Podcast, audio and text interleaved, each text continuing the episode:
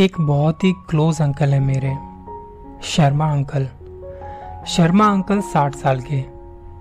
उनकी ज़िंदगी में बस एक ही मकसद, कि उन्हें सबको खुश रखना है। मेरे आसपास सारे लोग खुश रहने चाहिए। शर्मा अंकल ने पूरी ज़िंदगी एक बैंक में नौकरी की। बड़े ईमानदार, प्यार और मेहनत से अपना काम करते रहे। कोशिश करते थे कि कभी भी किसी का भी काम उनकी वजह से ना रुके। हँसते मुस्कुराते सबके साथ लंच शेयर करते। ध्यान रखते अपने आसपास के लोगों का।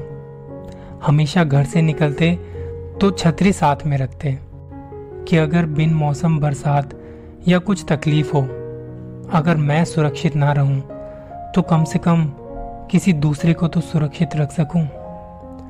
अपनी सैलरी का एक हिस्सा गरीबों में बांटते थे।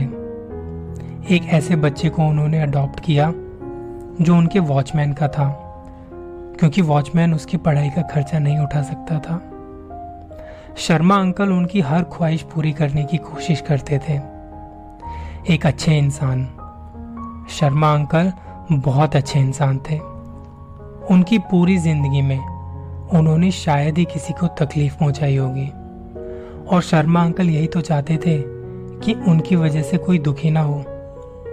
एक अच्छी जीवन शैली अच्छा पहनना अच्छा खाना पीना अच्छा बोलना। एक दिन शर्मा अंकल को हार्ट अटैक आया और शर्मा अंकल छोड़ के चले गए इस दुनिया को। उनके जाने पर आँसू तो बहुत से लोगों ने बहाए। बहुत सारे लोग ऐसे जिन्होंने ये महसूस किया कि उनके सर से शायद अब एक छत चली गई। थोड़े टाइम बाद शर्मा अंकल की कुर्सी को रिप्लेस कर दिया जाता है।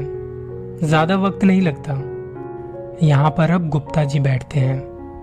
और गुप्ता जी शर्मा अंकल जी की तरह नहीं, वो खुद के लिए जीते हैं। इनका अपना ही एक उसूल है।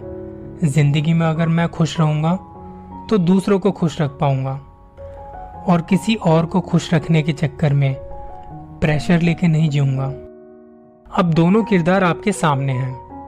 आप बताइए कि आपको शर्मा अंकल सही लगे या गुप्ता अंकल सही है? सोचना आपको है, क्योंकि एक टाइम ऐसा आएगा कि नंबर हम सबका लगेगा और रिप्लेसमेंट सबकी होती है। लेकिन आपको सोचना है कि आपको खुद के लिए जीना है या दूसरों के लिए। आपको शर्मा अंकल बनना है या गुप्ता अंकल की तरह रहना है सोचना आपको है।